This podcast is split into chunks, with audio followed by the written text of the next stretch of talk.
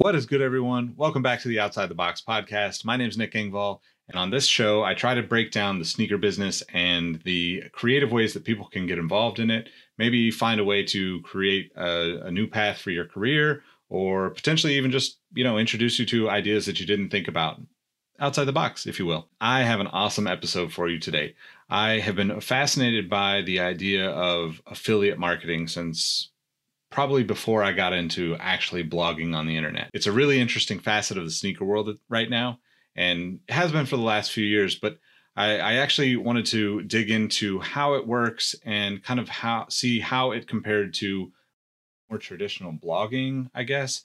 And so I connected with my friend Cody, who runs some of the biggest affiliate accounts on Twitter, but also has a really interesting perspective on it because he's kind of got into the sneaker world as a content creator on the other side of things with YouTube, uh, photography, and you know his YouTube channel. He had a huge smash video seven, eight years ago, racked up five million plus views. Uh, it's it's just a really fascinating conversation, and I think you'll enjoy it. So I'm not going to hold it up anymore. Let's get into it.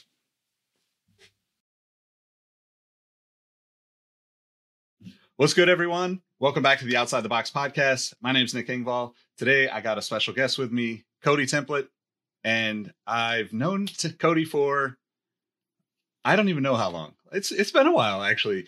I yeah. remember talking to to Cody about you know as I usually do with most people. I connect with them in, with sneakers and then end up talking cars with Cody. So, Cody, welcome to the show. How's it how's it going, man? It's going well. Thank you for having me on. I think this is my first actual on camera or audio interview of any sort. I've done like one written interview and that was like five years ago. So it, has been a while. This is I, I, had to get all the camera stuff set up. I don't know if it looks good on your end, but yeah, yeah thank you great, for having man. me. This is this is really fun.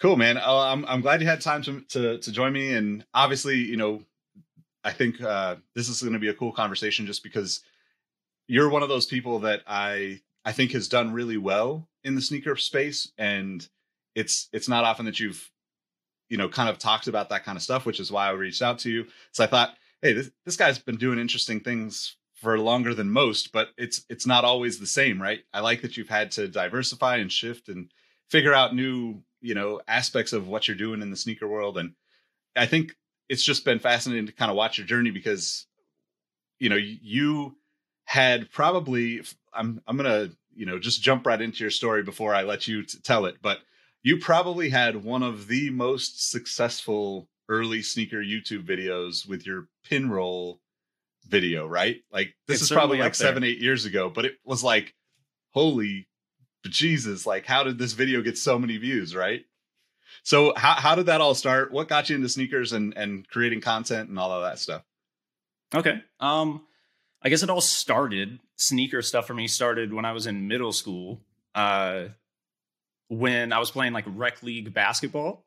Uh, I was a big Iverson fan back in the day. I know you were a big Iverson yep. fan as well. I was on the kids side, the grade school side back in the day, but uh, when I played rec league basketball, my like one pair of shoes every year was Iverson's Answer series, and so I think like starting with the Answer threes, all the way to I, maybe the sevens. I can't even keep up with them these days, but it was every year I would go to like the Dick's Sporting Goods at the Mall of Georgia where they had the rock climbing wall. And I would get the new pair of like Iverson answers for that year. And then it was like that I had the new pair that I wore to play basketball in. And then last year's pair became my like everyday school shoe.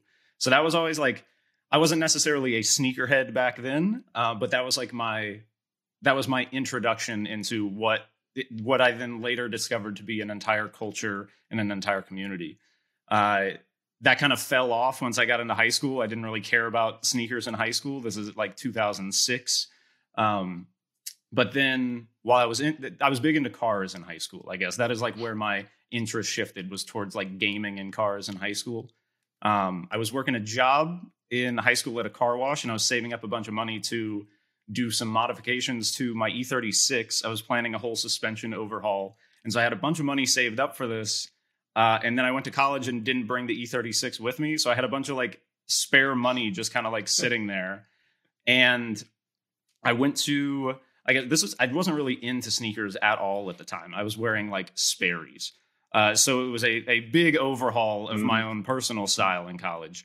Um, but my like girlfriend at the time took me to the foot action at the mall, and we were just like, this, this is in Auburn, Alabama. We went to the Opelika Mall there, and there was a pair of Jordan One Phats that I've talked about in like some videos on my channel. But there was this pair of Jordan One Phats that were just they kind of called out to me. They were a hundred bucks, and I grabbed them off the shelf and just wore them. And then like two weeks later, went back to the mall and I had some disposable income and bought a pair of Air Jordan One Phat lows that were like gray with elephant print on the swoosh. And then it was just like, okay, now I'm kind of getting now we got the the itch here.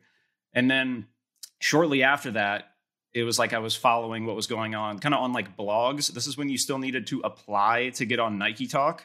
There was a whole application process, which I thought was insane.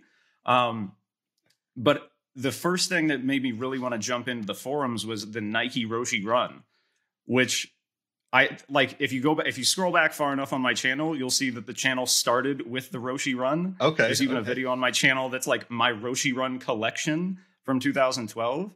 Um, but despite what the shoe turned into, there was a massive community of people behind the Roshe Run. There was like Team Roshe, which I think. Sean Go, who's on YouTube, still kind of upholds that account with some of the older guys that are on that were on Team Roshe, but it was like this group of people that genuinely helped each other find these original colorways. There were seven original colorways, and you could get them at like Nordstrom Rack for like $27. You get them really cheap. And so everybody was like, okay, well, my Nordstrom Rack has these, but Nordstrom Rack won't ship. So it's like, I'll go to my Nordstrom Rack and I'll get you this pair and I'll ship it to you. And that like community aspect of that was just so cool. And I just dove right into it. So between like Nike Talk back in the day, and then Team Roshe, which then became like a Facebook group, which then turned into like an invite out to you know like Nike World headquarters. It was just like that whole tumbling effect just brought me right into the culture, and I've never left. And then at the at the same time with the YouTube stuff, uh, the YouTube stuff started because I was in school in Auburn, Alabama, and there's not a big sneakerhead population at Auburn. Uh, it would be very rare that you'd be like walking around campus of this 25,000 student school and you would see somebody with something else on. It was very much the like Spider Man meme effect. when you saw somebody on campus, you were like, oh my gosh, you? You like this stuff too? And so it was really interesting to like, but th- there just wasn't a community there.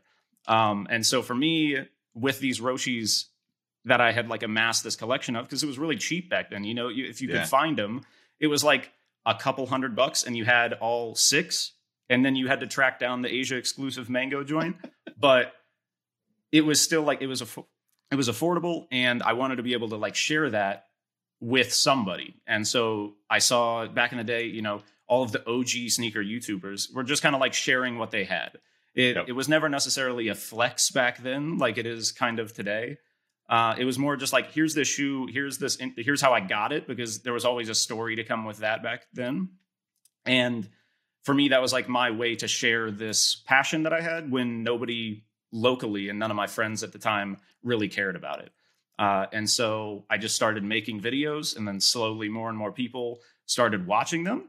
Uh, the content back then was rough. I think anybody that makes any sort of youtube content if they go back and look at their early stuff it is very cringy um, but yeah, I used to just make videos in my in my parents' backyard, and that was where it all started. And then eventually, yeah, I made a pinroll video, which now has five over five million views because people really needed to know how to pinroll in 2013.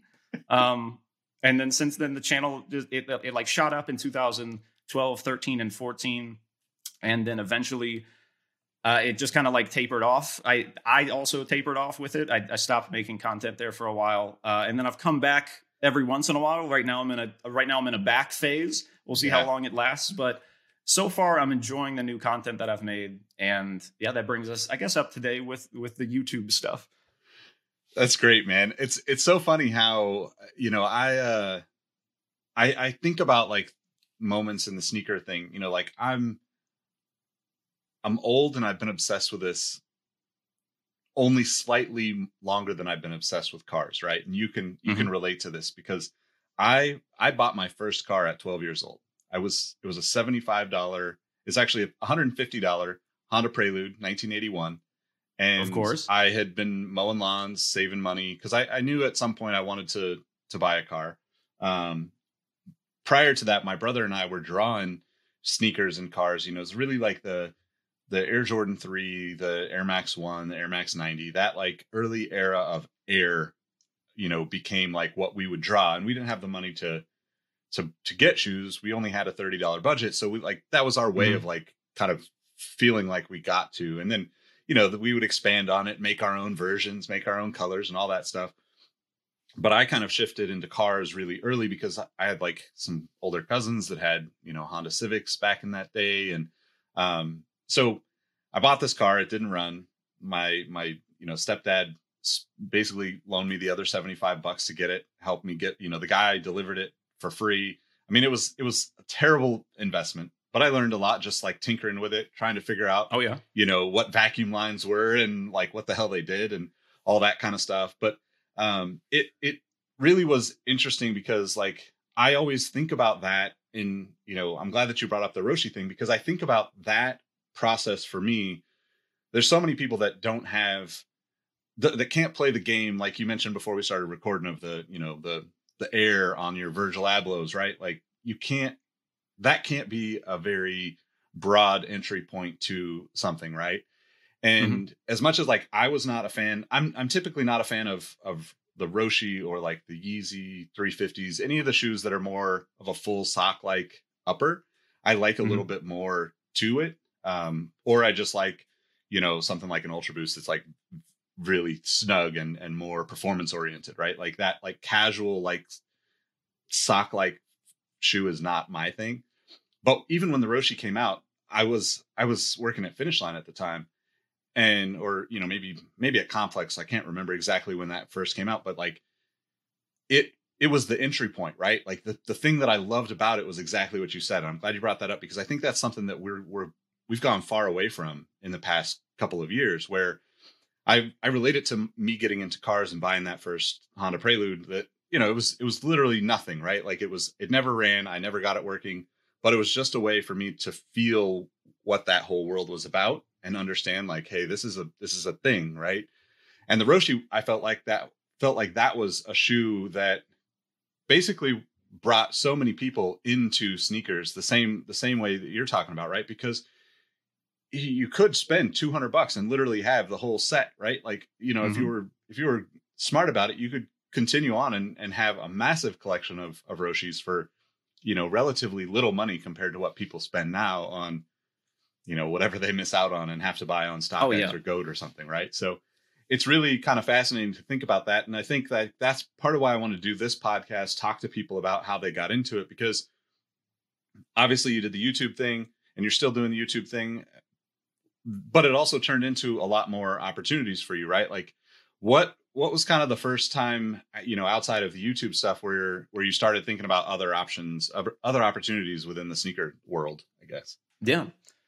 Uh, I guess this would have been everything started in.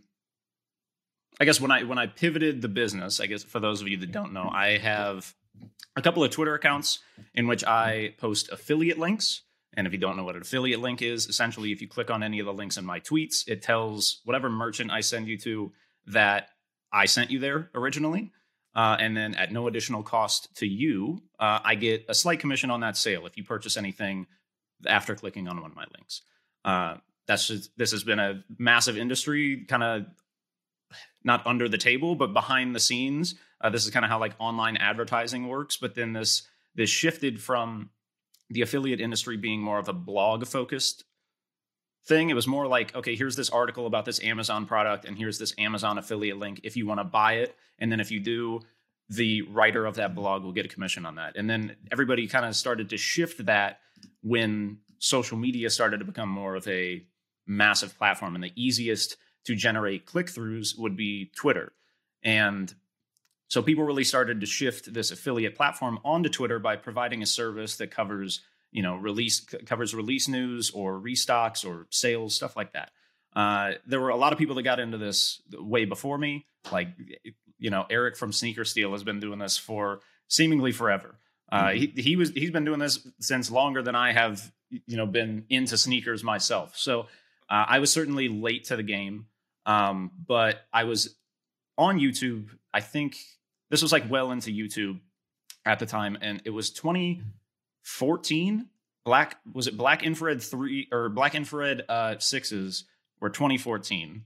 That was like the year of the six when they did like the white infrared and infrared 23 Yep. earlier in the year, and then Black so. Friday was the Black Infrared six. And I somebody else that was on YouTube, I want to say it was probably T Blake, uh, but somebody recommended to me like way early on. They were like, "Hey, you should try out VigLink," which at the time was like a very easy way to get into affiliate marketing. It was essentially that you could generate any link through VigLink, and then like it seemed like okay, just plug a link in, and it'll spit out an affiliate link, and then Yeah. hope it works. It, it, it, even to this day, that service is still kind of like, well, who knows if it's going to work. um, but VigLink was kind of like the entry.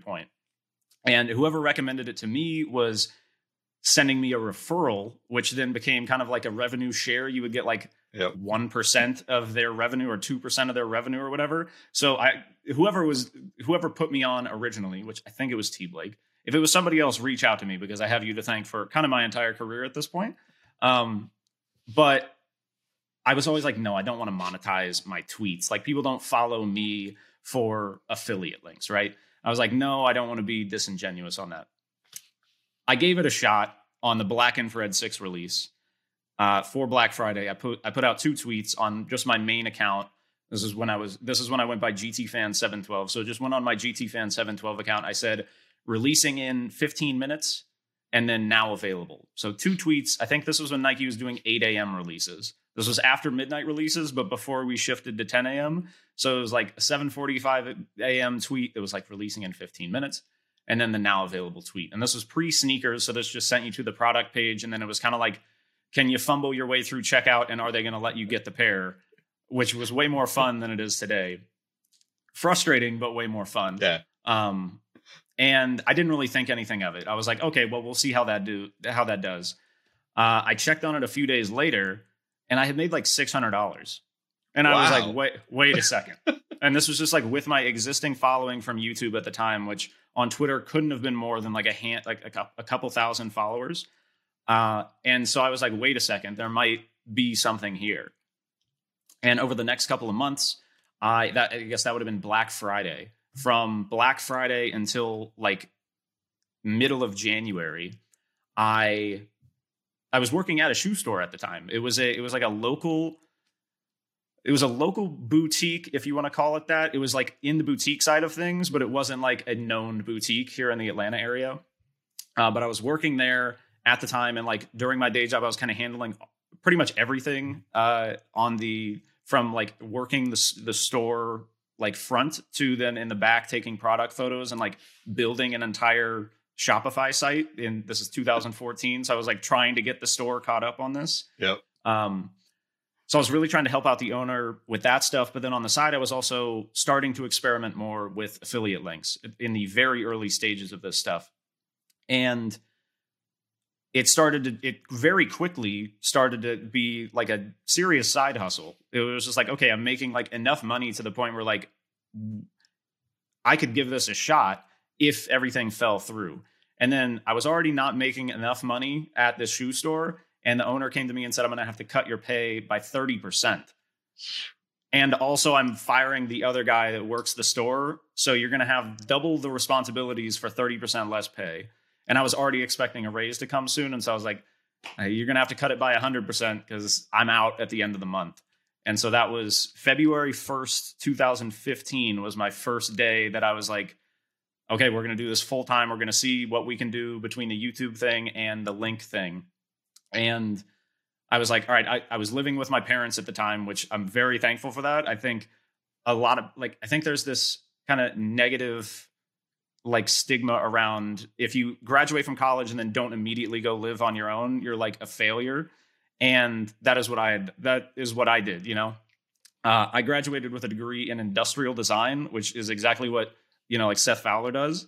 And so like I came out of that and there was just, there were no jobs. I think we're the same age too. So I think we might have gone Yeah. to school at the same time, or he's like one or one year ahead or behind me. But there were just the job market was rough, and for me, it was like I had already worked at this at the shoe store I was at. So I went back to work at this shoe store and I was like kind of figuring everything out. It was like it was easier to it's easier to find a job when you have a job. So I had some sort of For money sure. coming in while I was looking for a like first design job and then it just became like, well, I'm kind of enjoying this sneaker thing. So I stuck with that. Anyways, fast forward back to the like link business stuff. And I gave myself in Febu- February 1st, 2015, I said February 1st, 2016, if I if I made as much money as I did at as I would have at the shoe store, I'll give it another year. And so that first year, 2015, I just kind of like stuck it out, tried to figure out, followed what worked, ditched what didn't work. And in 2015, in October of 2015, I started what then enabled my entire career when I when I started the Adidas Alerts account. And initially, it was it was this whole idea where it was okay 2015 adidas introduced the ultra boost at the beginning of the year the yeezy boost in february i want to say it was valentine's day february Uh, in 2015 was when the 750 first released Yep. and then the 350 was in june of the same year and then in december they introduced the nmd so 2015 was a hell of a year for adidas and i was noticing throughout the year that more and more of my content was adidas focused but I felt weird. Like I'm supposed to be promoting all brands, but if you know more than half of my content for the day is talking about an Ultra Boost and then a Yeezy, you know, it's like, well, there's an imbalance here, and I wanted to kind of separate that so it wasn't like overloading people with Adidas content. So originally, I started Adidas Alerts as a backup account, so I could post everything that I wanted to that was Adidas, and then I would just retweet the the best stuff onto the main feed. Yep. And that lasted for about two months before Adidas Alerts then shot clear past my main account and became what I was then known for. And so, totally accidental, did not intend for it to blow up like it did, but people really responded well to this this idea of Adidas focused content because all people wanted in 2015 was Ultra Boost. Well, 2016 Ultra Boost, but it was really just like Yeezys and Ultra Boost and then the NMD Yeah. all kind of thrown in at once and that was like all people really cared about and it just like shot up from there and then february 1st 2016 rolls around and all right let's let's do the math on this let's check the income spreadsheet let's see how we did i made it by a couple hundred dollars it was barely it was barely over the limit and i was like okay well we hit the goal we have to stick with it for another year we got to do this and we have to see growth this year and 2016 i did quite well compared to the previous year and i was like okay this is what i do now yeah. this is what I do. And then I had at the time I had an office set up in my parents' basement. And then 20 by 2017 I moved out and I had like an office space then. And it now fast forward and we're here. This is fi- I've done it now for 5 years and it feel it feels like it's been like a couple of weeks. You know, it does not feel like this has been 5 years. Yeah. So it it's it's been a blast. It's been super fun to be able to genuinely follow a passion and do something that obviously if you do this every day for 5 years, your passion behind the product is going to like ebb and flow a little bit, but it, sure. it's always hilarious for me to look back and be like what was I thinking in 2015? How did how did this happen? Yeah. And how did I turn this into something that would make enough money for me to be like, okay, that's a career now. I, I'm always like blown away by the word career with what I do because it's just like I just post shoes on Twitter. I just pictures of shoes on this monitor over here, just nothing but shoes, and that's a job for me. And so it's something that I'm extremely thankful for. Uh, I, I think the opportunities that were provided to me by my parents and I guess the industry at the time, but just having the opportunity to give it a shot uh, was was key in forming the in forming what is now my career. And then on top of that, you know, opportunities from people like you. I think every time you have reached out to me in the past, it has been some sort of pivotal moment moment in my career. Be it like at finish line when you're just like, hey, we're gonna send you this stuff and we're gonna pay you to take photos of it. And I was like, people will pay me to take photos of shoes. Uh, well, Like, hey, I mean, I'll- I mean, hopefully this is one of those. Pit, you know, a year from now, I know, we're gonna have that's to do why- this again. you hit my DMs and I was like, oh my gosh, here we go, here we go. And then he was like, you were also, I think, the first paid when you were at StockX. We did an NMD Yeah. thing for like an NMD promotion that StockX was doing, and that was like one of the first spons. I didn't even know how to like what the FTC disclosure I should use for a sponsored deal Yeah. was. I had to like look all that up because I'd never been I'd never had a paid placement on Twitter before that. And I severely undervalued myself in that deal, which was a learning experience. But I was like, man, we we can do some of this. And now that's like parlayed into much bigger brand deals. And so I, you know, a lot of like people like you and Brandon to thank over the years for like randomly picking me out of the sneaker YouTube thing and then giving me a shot and making me, you know, like even if it was on your end, it was just like, okay, well, we're gonna reach and send out some product to these YouTubers or these Instagram accounts. But like for me, it was like, okay, this is establishing the fact that this is a real career and that this is a real thing and that I it, it's not the imposter syndrome situation like it always feels like. You know, and so Yeah. plenty of people to thank. You were definitely one of them. Well, I, I'm I'm I'm glad I made that list. I I actually want to focus on two things out of that out of that um of what you said. One, like thinking about like the deals too. Like I I, I always Brandon would totally agree with this. If um, we're referencing Brandon Edler, who I've worked with at Complex Finish Line many times throughout the years. Um, but one of the things we always struggled with is that even even me at StockX, you know, which is only I guess it's for wow, it's been f- four or five years now since StockX started. Right. So, um, it's always a struggle because I, I never can get as much as I know you deserve from the Mhm. company, right? Like it's always me being in the middle there where like I'm always fighting for the people that I, you know, give a shit about. Um, and then I'm also trying to like appease the numbers or the people in the business that are saying this is how it's got to work. And Yeah. that's something that is interesting, you know, to to have you bring up because people don't necessarily realize how that works for you. Like there's no real good way, no matter what platform says they've figured it out, there's no real good way to say this is what your value is as as as a sponsored post or whatever that is, right? Because Mhm. you know, if you go based on the click through like you do with affiliates, you know, in all fairness, you're not paid near enough for for the you know the impressions that you get, right? You're paid Mhm. based on somebody clicking through and making a purchase.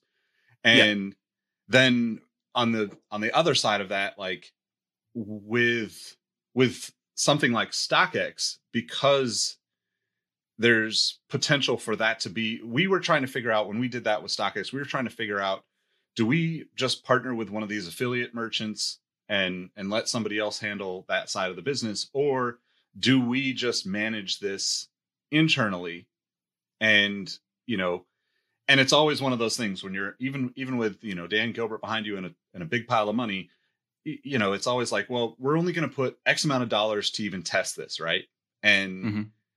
we didn't have a person we we hadn't hired anybody to do any affiliate stuff at the time. I just kind of took it on because i had the relationships and i could reach out to guys like you and be like we're going to do something. I don't know what it's going to turn into but like Mhm. what does this look like? And it's always this back and forth struggle. And i it's one of those things where i have to remove myself from it occasionally just to be like look this is just becomes too much of a headache for me because i never feel like both sides get what they want out of this negotiation right? It's like Yeah. I, I know going into it that it's that it's not going to be fair either way. I'm inevitably trying to help you know like we had a relationship before that happened but like i'm always trying to find new people to potentially bring in and work with too just because i think it helps the business i think it helps my own personal you know network so there's always this like give and take of like how we find these placements and how we find these partners. And inevitably it, it depends right? Like like you mentioned the the finish line stuff with you know you were you were taking great photos. Your on foot stuff on youtube was always was always really nice right? Like and we were always trying to at that time present the most professional you know content to the higher ups at finish line right? Because they were still Yeah. afraid of what youtube was right? And Mhm. and that's where like me working with guys like jacques and, and yourself where it's like sometimes it's not the most exciting content. Like i know that it's not like this clickbait you know you know you know rolling down the street calling somebody out on their sneakers everybody's screaming and yelling and having a good time and people are mad and all this stuff. It's no drama. But at the same time i'm trying to think like i don't want it to just feel like a commercial either. So like you know there's this just this whole thought process that goes into that stuff. And it and it makes me you know thankful that i'm i know that like you understand that but it was cool that you brought that up too because like it's it's definitely a something that's not talked about enough in the whole business of sneakers and these partnerships because some of the stuff just happens because you know people. Some of the stuff there's you know specific things that the brands look for. Some of the stuff is just like hey this just makes sense because you have the audience right? Like the adidas focus on adidas right? Like the timing of that worked perfect for you in a sense that like had you tried to do that even like a year or two earlier right? Like that would have been when i was at finish line probably and we were we might have been doing tubulars or mm-hmm. you know some of those shoes that were pre-boost and yeah. you know they just didn't they just didn't hit the way the boost stuff did. No. But you remember the SL things, loop I think the, the SL, SL loop, loop, yeah, that's, like, that's another one. It was yeah. like you had the ZX Flux, which banged. Yep. That was a yep. huge thing, which I think is hilarious now because nobody even remembers it. But Yeah. that was like their answer to the Roshe run. Yep. Uh, which might have been like that was like the first like sneakerhead Adidas shoe that I bought after like really getting into everything with the Roshe run in 2012. I think that was like the first like okay, Adidas can also participate in this. Yep. Uh, and yeah, I when I tell people about like how I got started and like what made it a career, I always say it was me being in the right place at the right time, making the right decision. Uh, whether it was whether it was me thinking it was the right decision at the time or just kind of guessing and going with like okay i guess that that worked so let's do it again you know? But it was very much a right place at the right time thing. I, I think luck factored into it very heavily.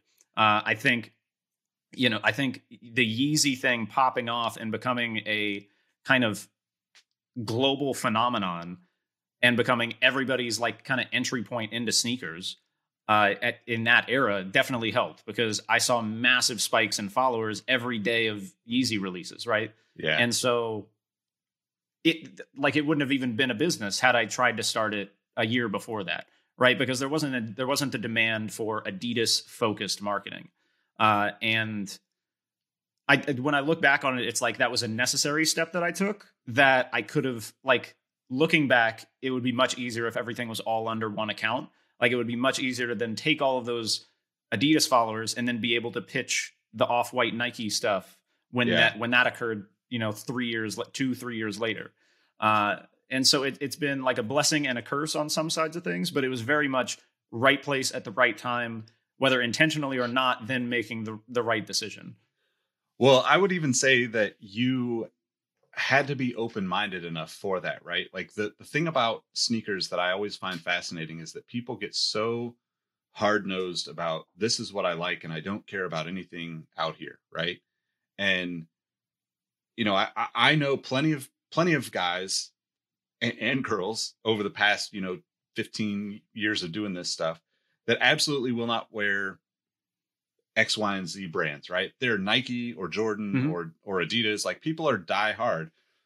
But at the same time, when people like slow down a little bit and look around, there's a lot of cool stuff going on in the sneaker world. And that ability, you know, your position to be able to, you know, look be be wearing Roshe runs, but also open to looking at those ZX fluxes is also something that a lot of people weren't interested in, right? And I can say that because I know what we sold at Finish Line. I know how well that shoe did.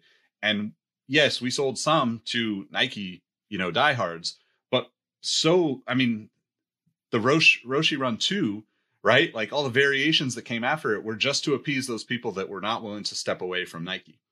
And Yeah, for better or worse. But then the Yeezy comes along, and now everybody's, you know, like 20, 20 end of 2015, everybody's into some form of Adidas, right? Like Adidas Mhm. didn't have it before. All the original stuff, you had to kind of be a little bit old school or into the old school stuff because the original stuff and their basketball stuff was very like nuanced and you know a little bit heavy. And then it was like, oh, casual shoes could be Adidas that aren't, you know, I, I mean, I love superstars, but they're a they're a heavy shoe. They're not the most comfortable, just like a Jordan 1, right? Like it's a shoe from the 80s that hasn't been updated. It's not the greatest shoe compared to the technology that exists now, right? But that's really Yeah. a fascinating thing to me too because I think a lot of people are not open-minded enough to even take to be in a place to be able to take advantage of those things. And you know, I give you credit for for you know kind of you know being in a store and and like it's easy when you're in a store to just default to the cool colorway of a you know, an Air Max 1 or an Air Max 90 or whatever that trendy thing is, right? Because Nike always dominates the conversation, the colorways, all of the everything that's going to go through the year for the most part, like the the talk through community and culture and even like, you know, outside of sneakers where you get into like the business aspects of it, Nike controls that conversation. You know, it's mm-hmm. been it, it really was like Adidas Ultra Boost and Yeezy that kind of shifted that it's it it happened for maybe two years, I would say, and then it kind of shifted back again, and Nike's back with you mm-hmm. know the Virgil stuff. But one of the other things I wanted to go back to because I think it's really important, and I'm glad you brought it up, is the the idea of of living at home, right?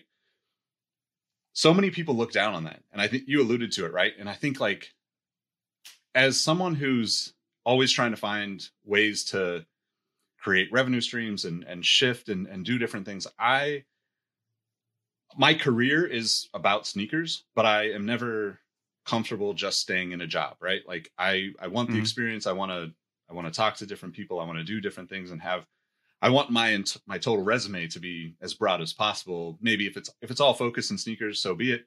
But all of that stuff can apply to other companies and you know, I get my you know, kind of consulting work comes from that knowledge and that experience. And I think that one of the things that I envy about people, you know, is that opportunity, right? Like it, it's very the, the not not the opportunity to just live at home, but like the opportunity to see that hey, this can set me up to be ahead, right? Because mm-hmm. a lot of people, like you said, they're they're they're looking at like you know the world is like oh you're done with school, you know, or, or you're you're not even done with school. You just found a cool job and you got a new apartment, right? Like, and I, I don't have anything against that. Like uh, that feeling oh, is yeah. amazing, right? But to have the the you know wherewithal to, to say, hey, like it's going to be my parents' basement for a while, but like let me just try this for a year. And one of the things that I really liked about what you said there is giving yourself the year, right? I have have constantly done that with myself in like things that I've tried. And for better or worse, like, you know, sometimes I'm like, ah, I'm still into it and I'm going to go past even though it didn't hit. But like sometimes it's like, cool, like you see six months into it, this is not going to make it. I'm going to stop now and, you know, cut off the loose ends and, and move on to something else. And that to me is, is something that I think, you know, is really interesting in terms of like, obviously with school and, and, you know, living at home and, and kind of setting yourself up. But what, how does that kind of tie into the conversation around, let's say Adidas your Adidas Alerts account. Um, you know, I know you have the swoosh supply account. Like, how mm-hmm. do you take that mindset into maybe the next decisions as to like how your content evolves from at this point? Does that, you know, are there ways that you can kind of, I guess, pull out kind of like some some thought process around that for us? Well, I think I think the biggest thing about doing anything kind of entrepreneurial in life is that you need to give yourself the opportunity to fail I think like fail eh, the word fail always like scares people when it comes to like trying to start your own business, but it's really you just learn from those experiences or you learn from mistakes that you made along the way that led to that. And I think you need to give yourself the opportunity to see those mistakes and be able to adjust on them. And so like me giving me my giving myself that year, like that was not a like I was not making what I thought I would be making that year like after college. I thought we would have been like set doing some design job that I was very passionate about. Uh, and it was still less than I anticipated, but it was this like, okay, well, how do we move from here? Okay. And we just started this new Adidas account that's gaining traction. Like, how do we grow that now? And I think a lot of people, this has happened to me now trying to get back into YouTube. You know, I, I have seen a lot of success on Twitter, and then I'll go back on the YouTube and I won't see the same success, you know, and I'll see what's popular on YouTube. And I think like I could do that so much better. And so I try to do something and it doesn't generate, you know, a hundred thousand views. Right. And so that's kind of what I'm sticking. That's the mentality I'm sticking with now that I'm back on YouTube. Uh, you know, a, a paid placement from a paid gig with Adidas kind of like kicked me back into YouTube, uh, which was very nice. But I, I enjoyed the process again. And a lot of times it's like, well, I enjoy the process and then I get burnt out. But I'm I'm getting burnt out before I'm really testing. Okay, does this like when I started doing on camera stuff? I don't think I did the on camera stuff long enough to really reestablish it because I think this is something that I don't know if it was in your your podcast with Seth or with Jacques, but it was this thing where he was talking. One of them were talking about uh, the older guys in YouTube failed to have a lot of them have failed to adapt to new content, and they just kind of like stayed making the same thing.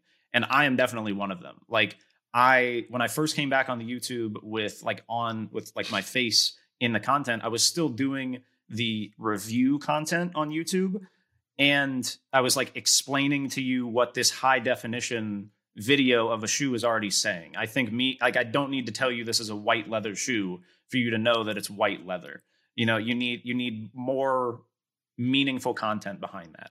And so that's why this time when I've come back into it, the like on feet videos where previously it was like a 45 second just clip of me on feet, set the music uh, and it didn't really give you any information. Now I'm using that to kind of go back and tell some of the stories of sneakers throughout my short time in in the community. Uh, but like I just made a video that went up yesterday on the Y3 Qasa High, and a lot of people in the comments were like, "I forgot this shoe even existed. I'm gonna go yeah. dust my pair off because I literally had to dust it off because I haven't worn that shoe in years." And so I think going back and focusing on those stories is my new way of, of trying to innovate my content and really like I I think storytelling is the opportunities are there and they are often missed in the sneaker industry. And that's what I kind of want to focus on this time. So this time I'm going to try it, it takes a lot of work for me the editing aspect of things is like the biggest it's it sucks. I don't enjoy editing. I wish I had that passion for editing like a lot of people yeah. do, but that is like the hardest part. And so for me it's like stick with it this time. I don't know if I'll give myself a year uh, but I need to take that same mentality that I did when I started the business side of things into ways that I'm going to innovate. And you really need to like it. It's never going to happen if you don't try, and it's never going to pick up speed overnight.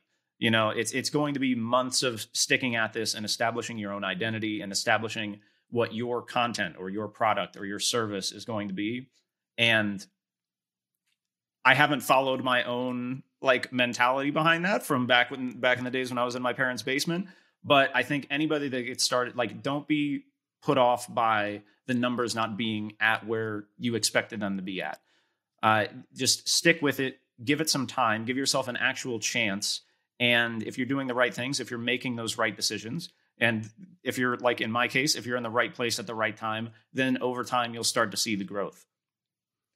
Yeah, I, I 100% relate to the editing process and just wishing oh. that I enjoyed it more. I, there are times that I find myself enjoying it, but for the most part, getting into I use Premiere, getting into Premiere and and consistently enough to feel good about how I edit. Like I'm I'm a fairly decent, you know, Photoshop person, right? Like I've been using that forever. I am, you know, you know, Jacques would would not agree, but I'm I'm you know rightfully c- committed to Adobe as a suite. Uh, you know, I just I've used it for so long that I I could change, but I don't want to. Plus, I use it on different platform or different you know devices mm-hmm. and such. So it's like I'm I'm really this year for me is about that too. Like I'm I'm kind of looking at like how do I how do I do more of this on a you know uh, let's say for instance this podcast right i'm going to edit the video it's going to be a, a, pretty simple process for the most part there's no craziness it's you know it's it's either your face my face or both of us right but yeah. that just being in there on a you know weekly multiple times a week basis to be using the platform and using the tool is what i'm hoping kind of kicks me into that space of like oh I, I can actually work through this and it's not so much of a drain on me emotionally because sometimes like I mean I record I've if if anybody knows me personally like I record car stuff. Like I've been to cars and coffee I've been to events races I have probably I don't know dozens of hours of content from various things over the past 10 years because I've I always take a camera and I always record. But none of that stuff has ever made it to YouTube because mm-hmm. I just don't have the energy to learn the process as I'm looking at that stuff because it it just is it's so intimidating. And this is kind of the you know the stepping stone of me getting into that and hopefully getting past that point of you know feeling like that's the part of it that I don't like. Also have the benefit of like my girlfriend has a YouTube channel. She's, you know, pushing through this same kind of stuff. So it's like we're both kind of like, hey, this is the time we're going to move forward with it. And thinking about that too, it it really is like the the giving yourself time is such an important takeaway from from what you said because the doing something once, especially whether it's affiliates, content of any kind, YouTube, it doesn't actually show any kind of results that are relatable to any type of future in that stuff. Whether you want to do it as a hobby or make money at it, it's really challenging to to think about the long term, right? You have to really, you know, kind of sit with yourself and say, okay, like I mean, I've done affiliate stuff off and on for myself. I've done affiliate stuff like, you know, through our sneaker history stuff. I don't necessarily think of it as like the way you have to with Adidas alerts or swoosh supply. And it's like, hey, this is this is literally like my job kind of. It's mm-hmm. always like this side thing for me where it's like, hey, if I can make a few hundred bucks here, okay, cool. Like I'm willing to do that. But I have never made it a priority to, you know, make that a focus of of my income because I'm always really focus on like a a, a project based type thing with other people, right? If if somebody yeah. wants to build a you know build out a, an influencer program for their company or or start sending out emails for their company, like I'd rather attack those things because it's a it's a much longer term project for me, and I can I like I like to be able to see the results in the partnerships too. So like I, I relate to your approach to it personally with your stuff because I look at the same kind of like you know contracts that I've had, consulting gigs that I've had with footwear brands, and like I don't want to just do a one month thing. If if we're gonna do something, yeah. I want to do. It's not about the money. I mean, it's, it's, always about the money in some way, but it's yeah. the value to me is like see, being here for six months, doing this project, and being able to prove that what I do works well.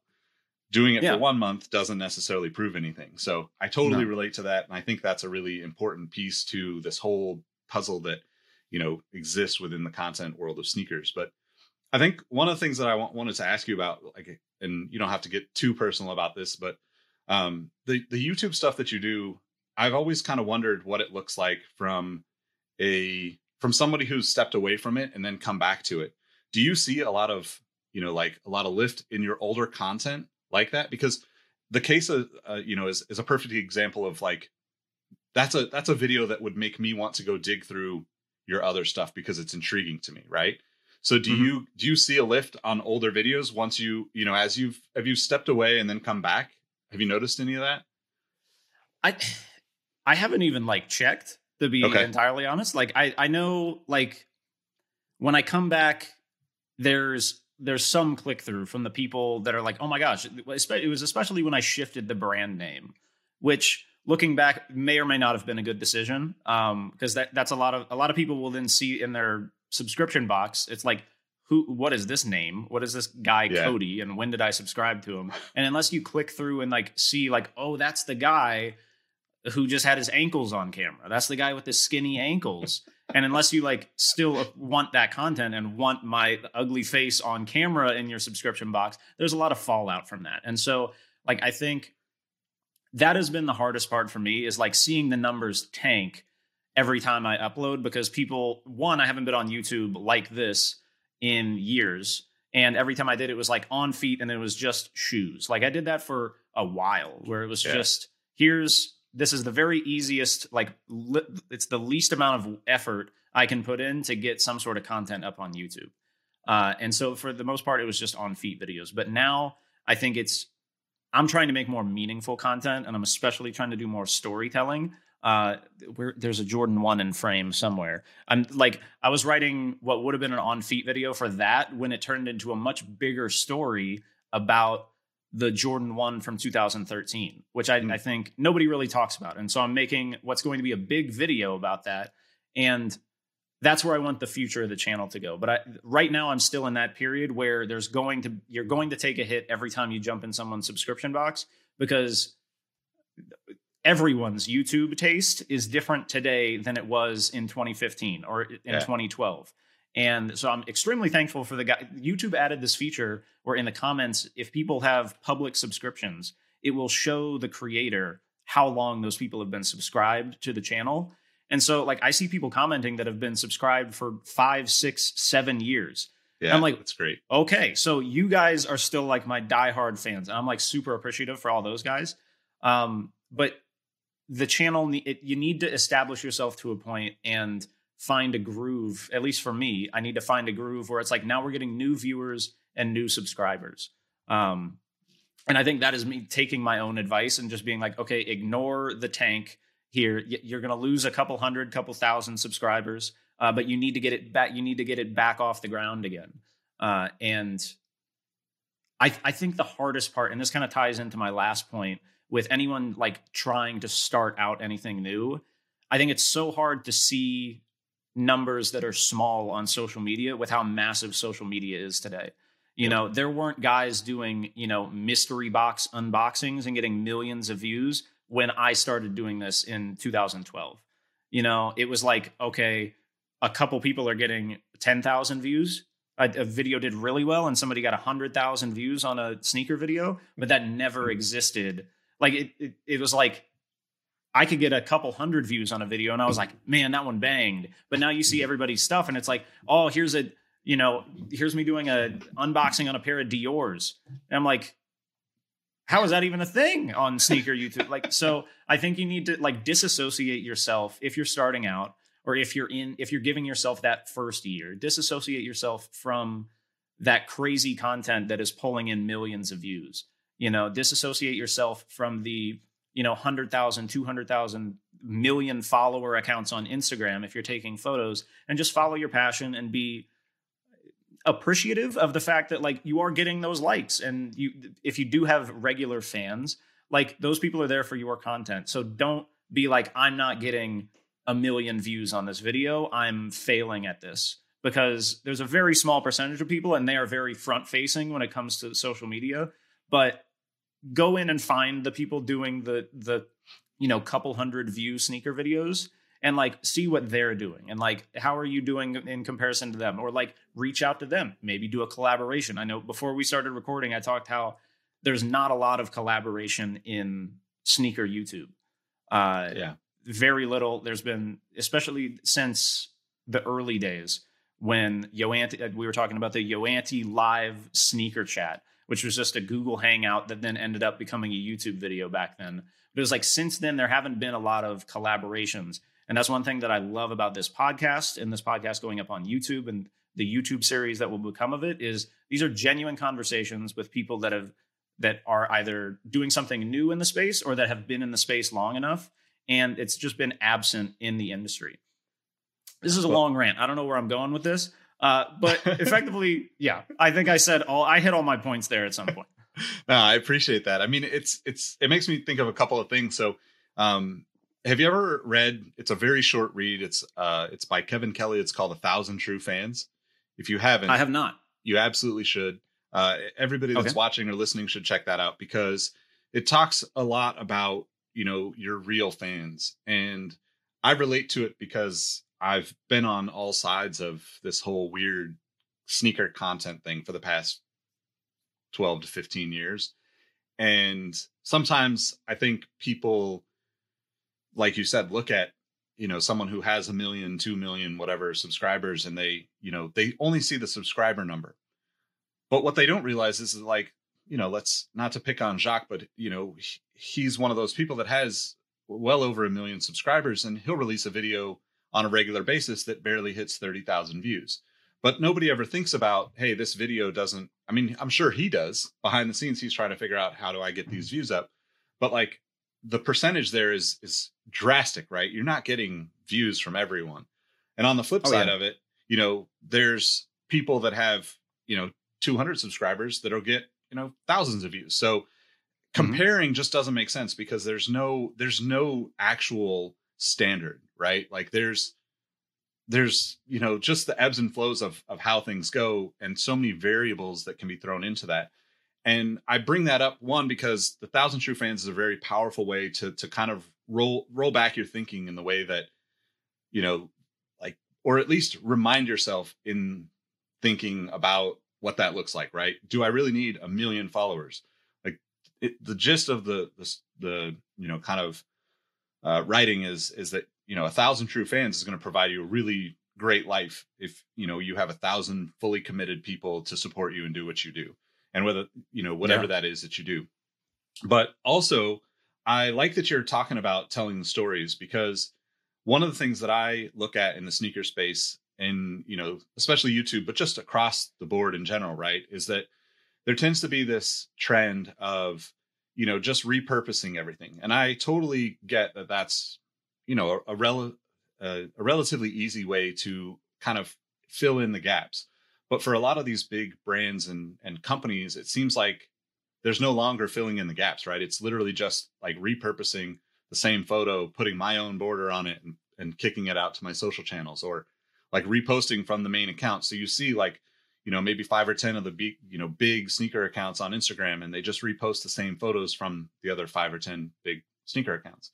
Yeah. And that works to a certain extent. I think it can be a part of your content mix, but I love the idea of you telling your story, right? Because I do I have that same thing, right? And one of the things that I think that is super important about, you know, sneakers and I get into this conversation like I'll have an episode up um, on our sneaker history podcast with Russ Bengtson and we get to talk about the brands telling the OG. stories. Yeah, the brands telling the stories versus us telling our stories, right? And I, you know, I'm not saying that you shouldn't listen to what the brands say. I think there's value to that, but I also think that you create your own story. So the Roshe run's a great example for you. The Jordan 1 in 2013, right? All these things have more meaning to you, and that's what makes great YouTube content, right? There's value mm-hmm. in, you know, the the how-tos and the the on-foots, but like there's more value in like people getting to know you as a person and and really latching on to like who you are not just you but anybody that wants to create right like if you can if you can take a product and turn it into a personal story whether you want to sell a product or you just want to have good content uh, to me that's like mm-hmm. a, a winning you know combination and i think that's super important because i love that you are even saying like hey i went in to do this video on you know on this on this shoe and then now it's a much bigger video because that's the kind of content that I feel like people resonate with long term. Maybe not, you know, quick hits and hey, this is a viral video, but like when people, um, you know, I'm, I do not know if you're familiar with Marvin, but MJO 23 Dan on YouTube does a mm-hmm. lot of like the you know Jordan retro comparisons and stuff, and and he's one of those people that has you know so much knowledge onto the nuances between different retros and that to me is is overwhelming to think of doing it myself but i love seeing mm-hmm. it because it's like oh this is somebody that that's paid attention for you know whatever length of time in order to you know provide his story behind the shoe and why this is a good one this is not you know where where it lands on the scale and all of those things. And i think we all have you know we all have the same or you know we all have the same experience with a shoe but we also have our own unique story behind it whether that's oh yeah. that that shoe behind you saying oh hey you know i remember having to line up for this right yeah, people actually had to line up for sneakers. It wasn't just about getting on an app and, you know, taking an L or not, right? And I think yeah. that's a really powerful like way to think about creating content. Yeah. I it's it's been interesting because I think one thing for me with the pandemic going on is I have been watching a lot more YouTube, not sneaker related, but like this year one of my like massive new passions that the pan- that the pandemic kind of brought on was Formula 1. I'm now like a diehard Formula One fan, uh, and that's partially in part to the Netflix series that absolutely kills it as like an introduction. Oh my gosh. I got hooked into Formula One cards, so that's a perfect. oh my god, I I didn't even know there were cards. Now uh, I'm yeah. cards. but that that was been this entire thing, and so like there's this one channel on YouTube it's it's like I think it's Tomo F1 is the name of the channel, but it's this guy that just started making content like earlier this year. And I've noticed one, he's he's like a graphic designer by trade, and so the quality of his visuals are in, are incredible. But his videos are never about like this is what happened in this one race. Yep. They're always like longer form content that is going to be something that will last on YouTube. It's not like okay, well we watched here's highlights from the Bahrain Grand Prix and now we've moved on to the next race. You know, it is here is the story of the sponsor of Racing Point. Like, what is Best Water Technologies? Yep. Uh, We're, we, I could dive down the Formula One rabbit hole here, but this is something where it's like people want to know about this content, and they are. It, it's not going to disappear after people stop talking about you know this this week's sneaker release. And so I think that is something that I've like. I saw that, and it started to scratch the itch of like, okay, if we really put the time in, can we make some more meaningful content in the sneaker space? And it's like I, I, I, think I mentioned imposter syndrome earlier on in this, but I think it's always been something that it, I think it plagues anybody that is a creative and does stuff on their own. But for me, I've always felt like there are OGs in the sneaker space, and I am not one of them. Right? I it's like I don't feel like I can make a video on the history of anything like pre Roshe. You know, like I can't really tell you how any of that stuff went because I wasn't around for it, and I could do research, but like you couldn't listen to me about something in the 90s when you could listen to like Russ Bengtson talk about something, you know? And so for me, it's like, how can I take my own spin on that? This, this, like, this is what got me back into YouTube is like seeing stuff that like Tama was making with F1, where it's more meaningful content that is telling the stories that, you know, Formula One isn't telling. How can I tell the stories that the sneaker blogs aren't telling? And maybe it's my experience with a shoe and maybe it's you know just something that I think uh, as maybe a company or the blogs kind of overlooked. I think there's a lot of stories in sneakers where it's like, okay, well, a lot of work went into putting a story behind this product, but then we got the product produced and then we got to the marketing side of things and now we don't have any more money. So we're not even yep. going to bother to tell the story that these designers put hours and hours and months into putting behind this product. We're just going to put it up on adidas.com or we're just going to put it up on nike.com and then it's now a general release. And it's like how can we tell those stories when maybe the budget doesn't allow on the the company side of things. So yeah, I, I'm just I'm I'm trying to do stuff that is more meaningful. I've done a lot of like useless content over the years, and now it's just like I want to tell a story that at the end of the at the end of the once I click export, you yeah. know, and I upload it to YouTube, I'm like proud of that piece of content. It's like somebody could learn something from this. They're not just going to see what it looks like on my feet, right? Yeah. So, do you find, you know, kind of jumping back to like the affiliate stuff, right? Okay. Like, I don't want to say it's useless content because obviously there's a lot of people that use your sites and your information to purchase products. Like, you know, I think that there's a lot of content out there that I, I I'm kind of cursed in that I think of content as as like working at the magazines back in the day, right? There's feature mm-hmm. content and then there's all this filler content. And sometimes, you know, if you think of like uh, a slam magazine, a complex or the source, sometimes the filler content was what people people really cared about. You know, like most people, not most, a lot of people didn't care about many of the interviews that happened in Sole Collector that we did, Complex, you know, any of these kind of you know, I guess traditional magazines.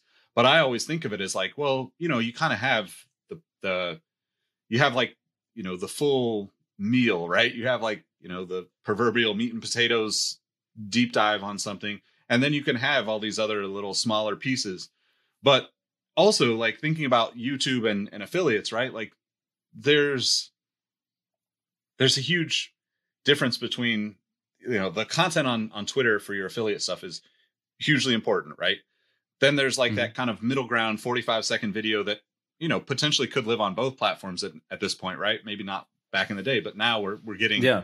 you know, much more opportunity to put short clips across platforms. And like, you know, maybe the the the longer stuff and the the deeper dive stuff is more fulfilling to you.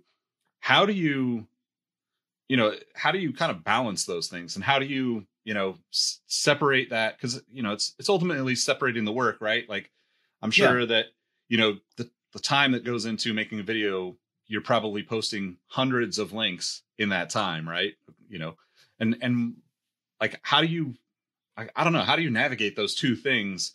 Is there is there kind of like just like affiliates and then like hey this is a creative outlet and i feel a little bit you know more juice to work on this as opposed to just paying attention over here to make sure that i'm you know keeping up on things? And also what happens if you're not paying attention to you know the affiliate world and the constant evolving you know spinning wheel with your with your other content? Yeah. I that is a good question it is something i don't have a perfect answer for because that is one of the biggest difficulties, especially right now for me. It is I could go with another 12 hours in a day, right? Yeah. Because there is just not enough time to handle the work side of things. Like I do consider YouTube to be more of a creative outlet. You know, Okay. it's I don't I don't consider YouTube to be part of the business. I think I can play back and forth with like, okay, well, I can retweet this Adidas video on Right. Adidas alerts. Um, but I never like I don't look at YouTube right now as like a revenue stream, like maybe a couple hundred bucks here and there on on ad revenue, but for the most part, uh, unless it is a direct involvement for like a paid placement or, or a sponsored video, it's that's strictly for creative stuff. So for me, it's like I think the biggest thing I've tried to I've I've tried and failed with over the years is like time management and like managing some sort of work life balance. So I do try to have like a work schedule where I'm working on the I keep looking this is my Twitter monitor over here. Uh, but I do try to have like a work schedule where I don't necessarily clock in or clock out. Like I had a WeWork space where I would walk to an office to handle it and then I would come back home and that would be time where okay, now I can take a picture like now I can take photos of this pair of shoes I just got in or now I can start working on that video. Um, so it is it is a balance of like this is the job that pays the bills and then this is like how I'm going to have fun in the industry still or what I want to do with my free time that's still involved in sneakers or maybe it's this obligation where it's like I well it's Thursday and I have on feet videos go up every Friday so I got to do this now. Um, but then there is, you know, affiliate stuff and stuff on Twitter operates 24/7. You know, a product can go up at any time or it can restock at any time. So you do have to kind of stay on your toes and you can miss stuff. And I think the biggest thing is you for me is don't blame yourself if you do miss something. Like don't look at other people that you're at your competitors, which in this space are also my colleagues because we kind of all have to like work together. Um, but don't look at like someone else doing really well and then get too down on yourself about it. Uh, just look at it and go like, okay, we'll get the next one, uh, because there's always more releases coming. There's always more opportunities coming, and if you miss something, it's not the end of the world. Uh, and I think it can be rough on you when like I check my mentions and somebody will be like, "Oh, you missed this restock at four in the morning." And I'm like, "Well, sorry, I was asleep. Like I got to sleep. I wish I could stay up 24 hours a day like I used to for Yeezy releases, but I can't anymore." So it's it's don't get too down on yourself, and, and then try to make time for the the more, I guess, fulfilling aspect of of the content that I make, which is the more personal stuff. Yeah. um it's and then also try to make time for stuff that isn't sneaker related. For me that this year it's been like gaming and formula one. And so like i established sunday like we're recording this on a sunday. This is my day off so i essentially do a double work day on saturday after we get through the saturday releases Yep. nothing really releases on sunday so i'm essentially scheduled for my sunday before Sunday happens. So like I can go out and get like a nice cup of coffee on a Sunday. I or I can watch the Formula One race at five in the morning in Istanbul. You know, like we I I can do all that. So that has been like my favorite thing I've done this year is taking Sundays off. Uh, and it still happens. And like if there's if there was a restock right now, I could cover it. Like uh, it's Yeah. not a situation where like I'm not going to do it, but I'm set up to the point where like I can have a day away from the business, and that has been like the most important thing for me, like mentally this year. And I've been really appreciative for it. So it's all time management, I guess, Yeah. to, to answer the whole question there. It's all like make sure you divvy time up. Don't blend things together so that it feels like, okay, well, this fulfilling, passionate thing that you're doing is also somehow tied up in the business side of things. Be able to manage that. do do you that's those there's a few things in there that are really key and i think like time management is something that i struggle with i, I mean i feel like uh, this this might be me being a broken record but i think that people don't understand that when you work at home there's no there's no clocking in and clocking out right? Like you're always on. And that's really challenging for me personally because i'm not good at, at time management at all. Like i Mhm. i love talking to people. I love hearing people that get passionate about things and i i want to give them that that time when i get on the phone call or or a video and like and that has always been a challenge for me. Are there any like you know you mentioned WeWork and and obviously that's a, a cool opportunity if if you're able to set up something and step away. But obviously, with the pandemic, it's probably not a reality for a lot of people. Um, are there any other like kind of tools that you use for either time management or or or potentially even just like you mentioned kind of you know the fact that affiliates is kind of like competition and colleagues all in one how do you navigate that stuff is there a way that you you know we're we're in this new world right like we have you know monitors and cook groups and bots and all this stuff that just oh. didn't exist 3 4 years ago so are there any tools that you use to either I guess you could even go into like even scheduling stuff if you want, but like thinking about like just making sure that you stay up on those uh you know that information change whenever it happens. Yeah.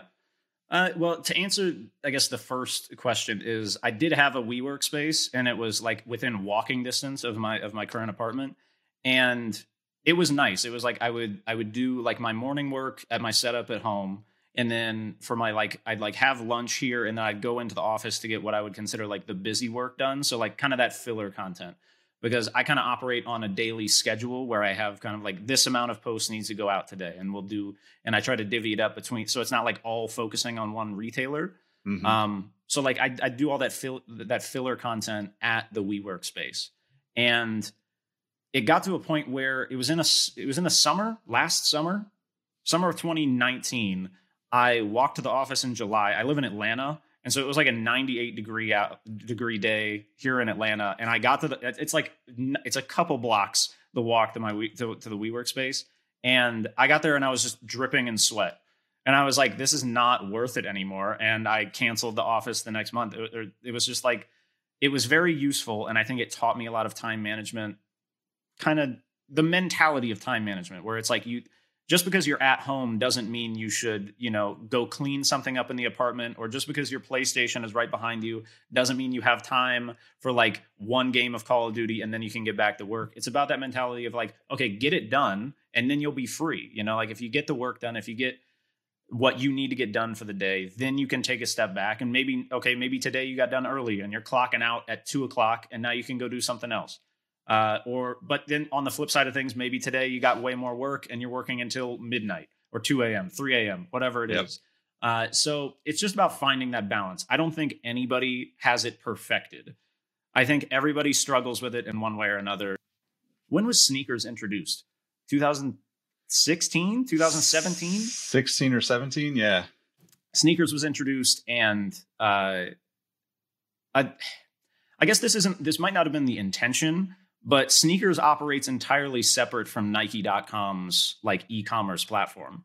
So people like me never make any money on a SNKRS release which may or may not have been a marketing strategy of nike just as a way to screw yeah. all of us out of the money making opportunity of any launch product but that's just how it works. Uh, and trying to navigate that and figure out like okay what is the best way for me to make money on this and so like that is kind of why you see a lot of people say a, a, Jordan Retro doesn't sell out on SNKRS. There's a there's a reason why a lot of people like my account, there's a lot of accounts posting at 10:25 in the morning on a launch day. It's because that's when that product then flipped over to nike.com on the e-commerce side. And now we can make money selling that product. Uh, so it's been a lot of like seeing those seeing how that works kind of figuring it out by accident, seeing like, okay, I didn't make any money on this, but I sold a lot of them.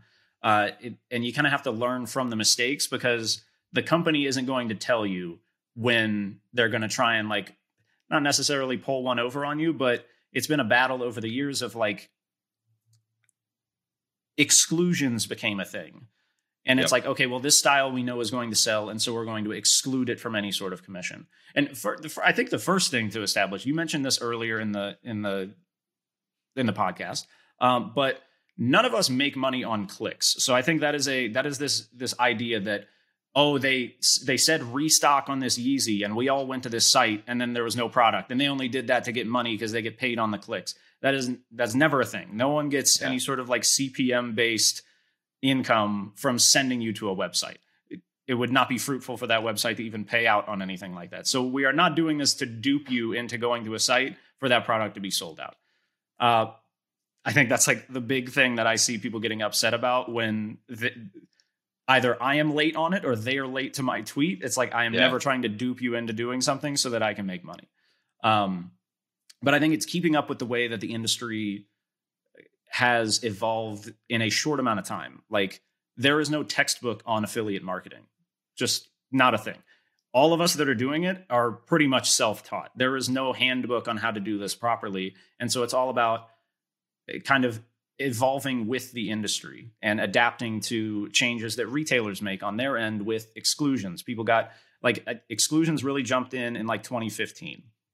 And then it was like, okay, well, how do we navigate the exclusions? Now we have to limit how much we're posting about something because is this a product that's excluded that is still worth posting because it's necessary content? I need to keep you updated on this product, regardless of me getting paid on it or not. And if I do that, then that kind of affirms the exclusion. So you're going to have to find that balance. And that's been the adapting process over the years. And now we're into this cook group situation where everyone is running bots. There are more bots than there are people looking for this content genuinely. And so it's how do we shift the content away from I'm going to sell you this restock because that restock is going to move faster than that. How can I find meaningful ways to help sell the con- the the product that isn't going to sell out in 5 seconds? You know, how do we focus on the product that's staying in stock? How do we cover more of the news aspect of things for upcoming releases to keep the followers engaged? And all of that is a trial and error process. It's all what is working, what isn't working, keep trying new things and keep trying to adapt to the way that the industry and the way that e-commerce platforms from every retailer are changing. Yeah, it's it's actually really interesting. As you were explaining that, I kind of it almost sounds like there's a you know, I, I started in the sneaker thing with blogs, right? We, you Mhm. know, had affiliate stuff back then. It wasn't a priority, but when we could fit it in, we did. Then that kind of evolved as I moved through all of this stuff. There were these like you know, you started to talk about paid content or or, you know, potentially even like, you know, I guess more just content that was geared towards the affiliate thought, right? I might do a post on, you know, the greatest Air Force Ones of all time because I knew that I could rank with that and then I would make enough money off of people clicking through to Nike at some point to mm-hmm. justify, you know, the effort that went into it. But what's really fascinating is like you're almost it almost sounds like we're almost to that point of of flipping back because of SNKRS and I'm assuming confirmed app like where you're now having to think of like, well, this can't just be the click. It can't just be the, you know, making sure that you're always on top of releases. It almost feels like, you know, for you, both on Twitter and on YouTube, right? You're coming back to this like element of like story and, you know, adding more value to whatever that is, even to get the click and the purchase and the, you know, affiliate, you know, money that can potentially come from it, which is, which is kind of completely fascinating that we're, we're just like ebbing and flowing back and forth through these things to kind of you know like you said roll with the industry right? Like everybody's trying to figure it Yeah. out. And um I, is there is there any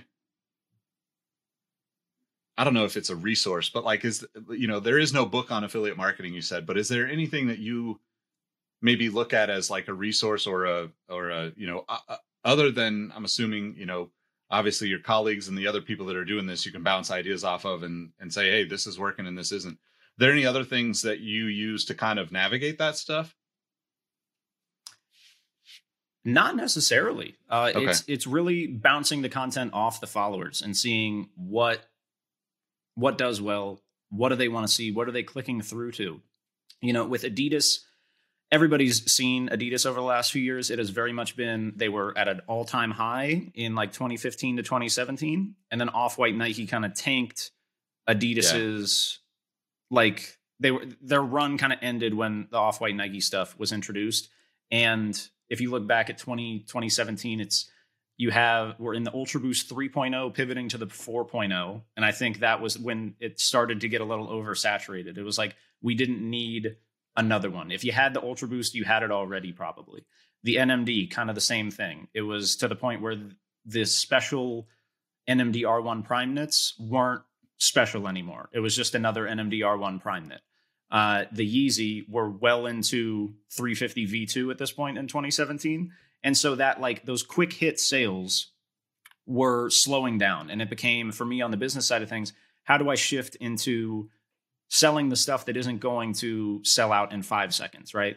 Right. Uh, and so then it became like, okay, let's focus on the sales. Let's focus on the, you know, the the carryover styles from Adidas that are always going to be selling. Like one thing I always notice is the like Adidas Cloudfoam slides sell like crazy. Yeah. Anytime those go on sale, it's like if you can sell a pair of shoes for or, or sell a pair of these slides, they're thirty five dollars retail, but you can get them for twenty one dollars pretty regularly on sales.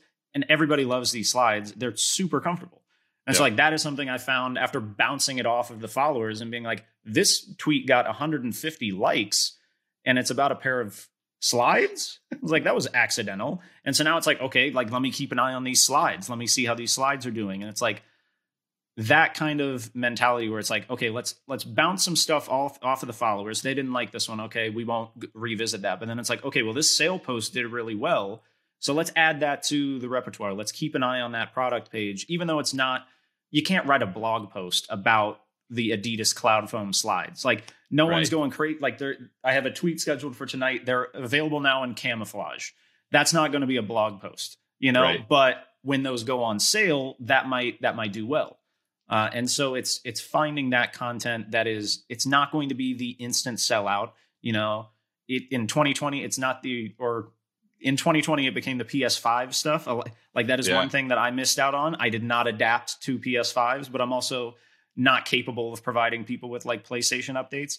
But it's not going to be like that where everybody's jumping on it immediately and it's going to sell out. It's you need to find the filler content that people still want to see from your account while they're also there for updates on the new retro releases or you know with Nike what is Off White and Nike doing, or what what are the big Nike releases with Adidas? It's what new color of the 350 V2 is coming out this week, and do I already have that in my closet, and stuff like that. So you got to find the, the filler stuff. Yeah, it's it's kind of interesting because it's it, it's uh, I, I go back to like our our you know our finish line work, right? You know, as much as the sneakerhead world thinks they're the important person in this business of footwear, there's such a small percentage, right? You know, it's 20% mm-hmm. max, kind of the Pareto principle or whatever. But it's like, you know, the 80% of of consumers buy more normalized stuff, right? They're not the people that are, you know, like just trying to dive into every Yeezy release. Like the general consumer is like, I just bought it because it was 70 bucks and it was a, you know, a nice white shoe with a blue swoosh and or nice black shoe and I can wear it to work. And it's it's really interesting because the affiliate stuff has always been fascinating to me because I, I think it's I think it's a really cool, you know, like revenue stream opportunity for someone like yourself to make a business out of it. But at the same time, I look at it and I'm like, man, that's exhausting. Like there's so much, you know, having to be connected. And, you know, I always wonder about how that balance plays out, how how it will play out, and how it evolves. But um, I guess kind of shifting away from that with this with the content that you've created with sneakers, or I guess outside of sneakers, even what would be kind of like the dream opportunity for you? You know, if if I'm going to be that pivotal point and, and shift this to the next uh, thing for you, as as you mentioned before, what's the what's the like you know the the opportunity you can't walk away from in the next you know year or so? Yeah, um, for me, um, it's it's the dream opportunity, the dream evolution of the career within the next year or so is focusing more on collaborating with a brand or with a retailer, not on a product, but on the strategy. Uh, like I mentioned earlier, where it's like I don't feel like an OG and like I feel like I can't really speak on this. It's the same with my business strategy. You know, it's like I've only been doing this for so long. What do I really know about this? And what if a brand were to pay me, would I have enough knowledge to actually provide them a service worth that? And this, I've done this specifically with Adidas now for like five years straight. Yeah. Adidas Alerts started in October of 2015. And so for me, it's like, can I actually provide that as a, as a valuable consultant to a brand to be able to help them be like, okay, here's how you should properly roll this out and I have a lot of ideas on that. And I have a lot of ideas of how we can use successes and failures from the past because I've seen products roll out and I've seen products do well. I've seen products flop. So, how can we take that and then plan a new product rollout using that knowledge? And for me, it seems uh, there are a lot of opportunities, I think, or there are missed opportunities that constantly happen. And I feel like I could assist in trying to make one more of a success than a failure. Uh, and that's kind of the goal. And uh, I, I've started laying the groundwork for it. It's something that I should have done a long time ago. But like this is 2021 for me is a year where I'm just going to like trust the process and kind of go for it. And I'd love to do it with with Adidas. Nice man. Are you are are you, do you plan on I guess in that kind of going with the flow for 2021, do you plan or, you know, what are your thoughts around alluding back to what you said earlier about like being too focused on Adidas on the account where you could have done it as a as a you know more of an umbrella account and then dispersed outwards. What are your thoughts on that for you know the future? Does that you know in you know either in regards to like partnering up with adidas or potentially with other brands or or whatever that looks like how do you how do you kind of see that for yourself but i guess also maybe just for affiliate stuff in general well with affiliate stuff i think it's that is like a it's a thought I've had in the past. It's like this the Adidas account is much bigger than the other accounts. So if I just swapped the name and started posting other stuff, would all of these followers then be upset? And I'm not going to do it. I just think that yeah. would be too much of a of a risk because that is the brand I've built with this and it is it's the blessing and a curse from splitting off is the business became possible because I split that off and started only covering Adidas product. Uh, but then when the sh- the interest shifted back towards Nike, we missed out on it. But I think I'm now in it like I'm in a good position where I've kind of like it was difficult, I will say, like 2017 into 2018, watching that shift and then watching eyes continuously fall away from Adidas content and go back towards Nike content. Whereas the Nike brand didn't blow up as well because it's harder to cover those Nike releases. You know, like ever since like you, you don't really have a shot with SNKRS and you don't need to follow a Twitter account when you have the SNKRS account or your SNKRS app on your phone and yeah. you know when the stuff is coming out, you can set your reminders. So that service isn't really necessary because Nike has shifted all of that stuff away. Um, so for me, it's more just kind of focus on what I'm good at with the business keep moving that and then try to diversify and add in more revenue streams and try to do more stuff on the industry side of things rather than try to change my content in a way that could upset the entire follower base. Uh, that's that's kind of the goal. Okay, cool. It's it's really kind of fascinating because I I look at I, I feel the same way about kind of all of this stuff and like the space the like the time that we're in for sneakers in general, right? We're in this we're in a place where you know Nike is is you know again like shrinking down the opportunities surrounding their business to obviously you know it's smart for their business right? The more they reel it in the more money they make. But at the same time i wonder how far is too far right? Because mm-hmm. the same way that you know you were talking about the the the 20 the shift from say 2017 to 2018 the same shift from 2014 to 15, you know, 15 to 16 and, and like going from Nike to Adidas. I feel like we're on the verge of of another big shift. It's been a while since we've had it. You know, there's like there's only so many off-white versions of a shoe. There's only, you know, so many Travis Scott collabs that you know, I'm Jordan 1s.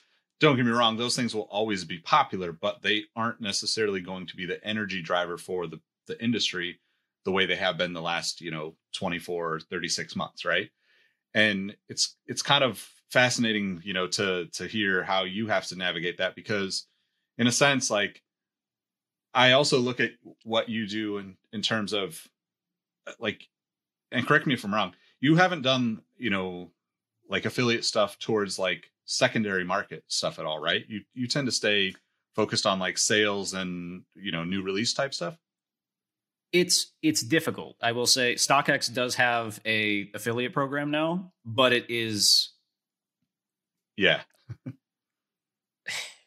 it's been difficult working with that team and even now it is like I know they're in a tough space because it's like their profit comes from taking their own percentage off of it as a fee. Yeah. And then when we look at it, it's like, okay, well, we're we're used to a commission on a full sale.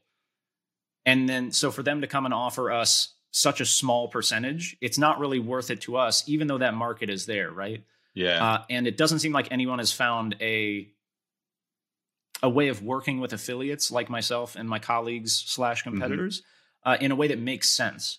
Which is why I think the the only way to do that is through a direct paid placement, not Yeah. through a commission based like platform. And that's where it's just like, okay, well, there could be opportunities here, uh, but it doesn't seem like there's interest on really either side here uh, because there would need to be money up front with kind of uh, on the on say the StockX or Goat side of things. There would need to be the money up front. There would need to be you know this. It would be experimentation from the affiliates, from people like myself, and being like, okay, well, we're going to try more of these posts, and how are people going to respond to it? You know, like you you you come to my account for getting Ultra Boost for hundred dollars, not for you know getting Yeezys for five hundred dollars. You know, Right. so it's it's finding that balance and it's there have been attempts over over the years but it's always been difficult Okay. Yeah, that that makes sense. I mean, I I- I just asked because that's more of a personal like I always I always end up in that space. We talked about it earlier, but I, mm-hmm. I always end up you know, I find that my my kind of sweet spot in this industry is is somewhere on the business side, but you know, on I, I working on the business side, but as an advocate for the you know creator side, right? Like I Yeah. I I struggle to to find the the the businesses that understand what that means because you know I'm I want to wear my Giants. I'm not wearing a Giants hat, but I want to wear my Giants hat, my sneakers, and my hoodies. I don't want to have to go get a corporate job and you know have all these like you know more more like I guess disconnected conversations, right? But I am the person that people in those conversations look to as like, hey, this guy kind of gets it. He Yeah. doesn't necessarily dress like us or look like us or you know have the you know the the, the you know perfect corporate life that America likes to you know portray. But I also I come from being a creator and like you know all of my friends and colleagues in this whole world are the people like yourself that are like constantly figuring out ways to to you know work with the brands and with these places like StockX? And I I think there's there is something there. I don't know what it is and obviously I haven't been actually with StockX for a couple of years but I've you know been looking at what Goat does in this space even the RealReal. There's some interesting there's some interesting stuff happening and I think mm-hmm. that as I think that there's a shift coming, and you know, I'll, I'll kind of leave it at that. But I think that there's something, you know, with these kind of secondary markets because they haven't quite committed to creatives or creators like what you do.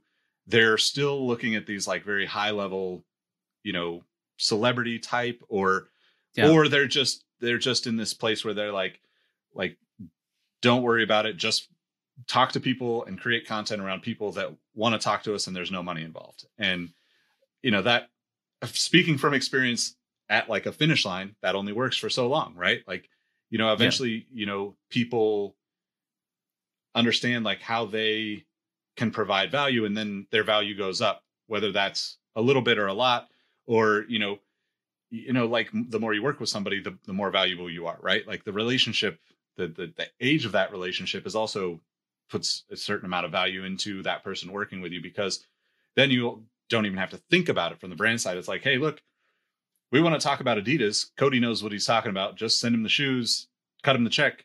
We're good to go.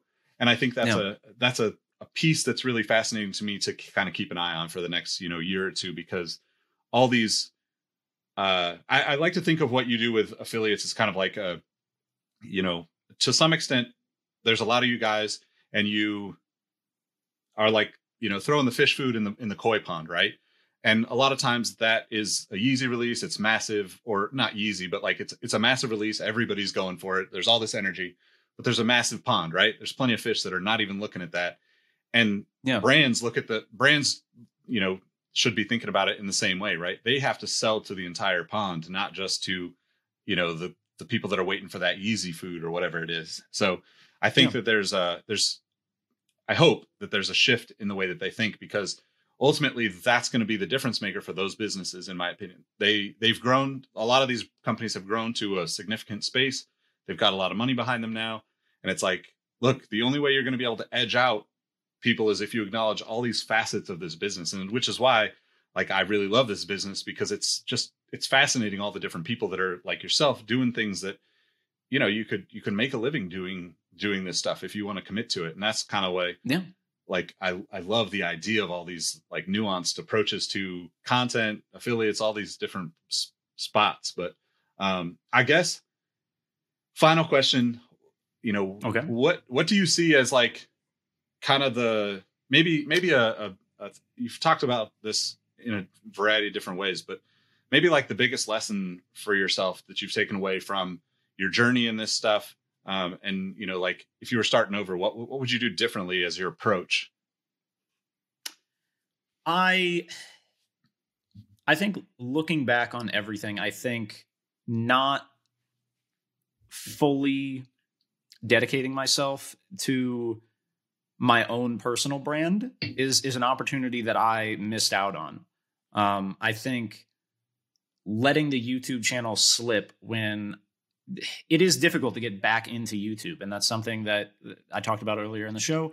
But it's just like if I would have kept up with it and if I would have established a more personal brand behind this, and if I would have kept up the personal brand behind the business accounts as well, uh, I think I could have seen a more positive response over the years that would have resulted in more partnerships with myself you know, because you see an account with a lot of followers with no face behind it. And that's difficult for both the followers to get behind on a personal level and the brands to get behind because there's no there's no way for the brand to connect to it. So that was why I shifted. I, I came a little late with the shift, but that's why I shifted to just my name and putting my face out there. Uh, but if I would have done that from the start, uh, I, mean, it, it's another thing where it was like my brand at the beginning was I'm the guy that you don't know what he looks like. Uh, and had I would have played with that when people still cared about my like anonymity, uh, I think I could have played off of that in a way to establish a, a, brand to myself for myself that then would have been easier to partner with uh, with with brands when that time came, uh, and then also it would have put a, a personality behind uh, the business accounts that I have now. In a way that like I think right now you'll you'll see on a lot of big brand accounts people always like to talk about the admin like how are you doing admin? Because it's there's this idea where there's like okay this is a brand account but there is someone behind it that is working on this content and working on these tweets and everything. So had I set that up from the beginning and had that personal more personal relationship with the followers I think it would have helped grow more from the beginning. Uh it's it's difficult because I feel like again, it's like it's been a lot of me like trial and error. So it's like I've, I have tried a lot of stuff and it hasn't worked, and so I haven't gone down that path. And some stuff has worked, and so I think like that would be the one thing that if I could go back and start over, it would be don't take a leave of absence from YouTube, stick with it, and keep that constant that content consistent and establish more of a personal brand for myself.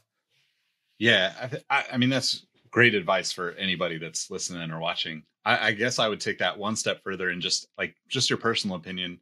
Do you find like the cadence or the you know the the frequency at which you're posting to YouTube? Like, do you have any kind of thoughts on what works and what doesn't? You know, considering like it's, the the way that you've stepped away and stepped back, I kind of think that's a really fascinating piece to this mm. puzzle. Yeah, I think that's that's part of the problem. That's this is something I see on Twitch with a lot of streamers is you kind of need this idea of a schedule because yes, you're a live streamer, but people need to know when to check for you. So you need to have some sort of uploading schedule. So that's always why I've always tried to do when I was doing the review or closer look videos, that was always the that was always the goal was like okay those are going to go up on a tuesday on feet videos are going to go up on a friday. When i was doing news videos those are going to go up on a sunday. So there was some sort of schedule so that people knew when to check for it. They wouldn't have to get it to pop up in their subscription box so they wouldn't need a notification because they understood that new content is coming on this day and this is when they can expect it. Uh, and so that was kind of the that was kind of the goal with that originally.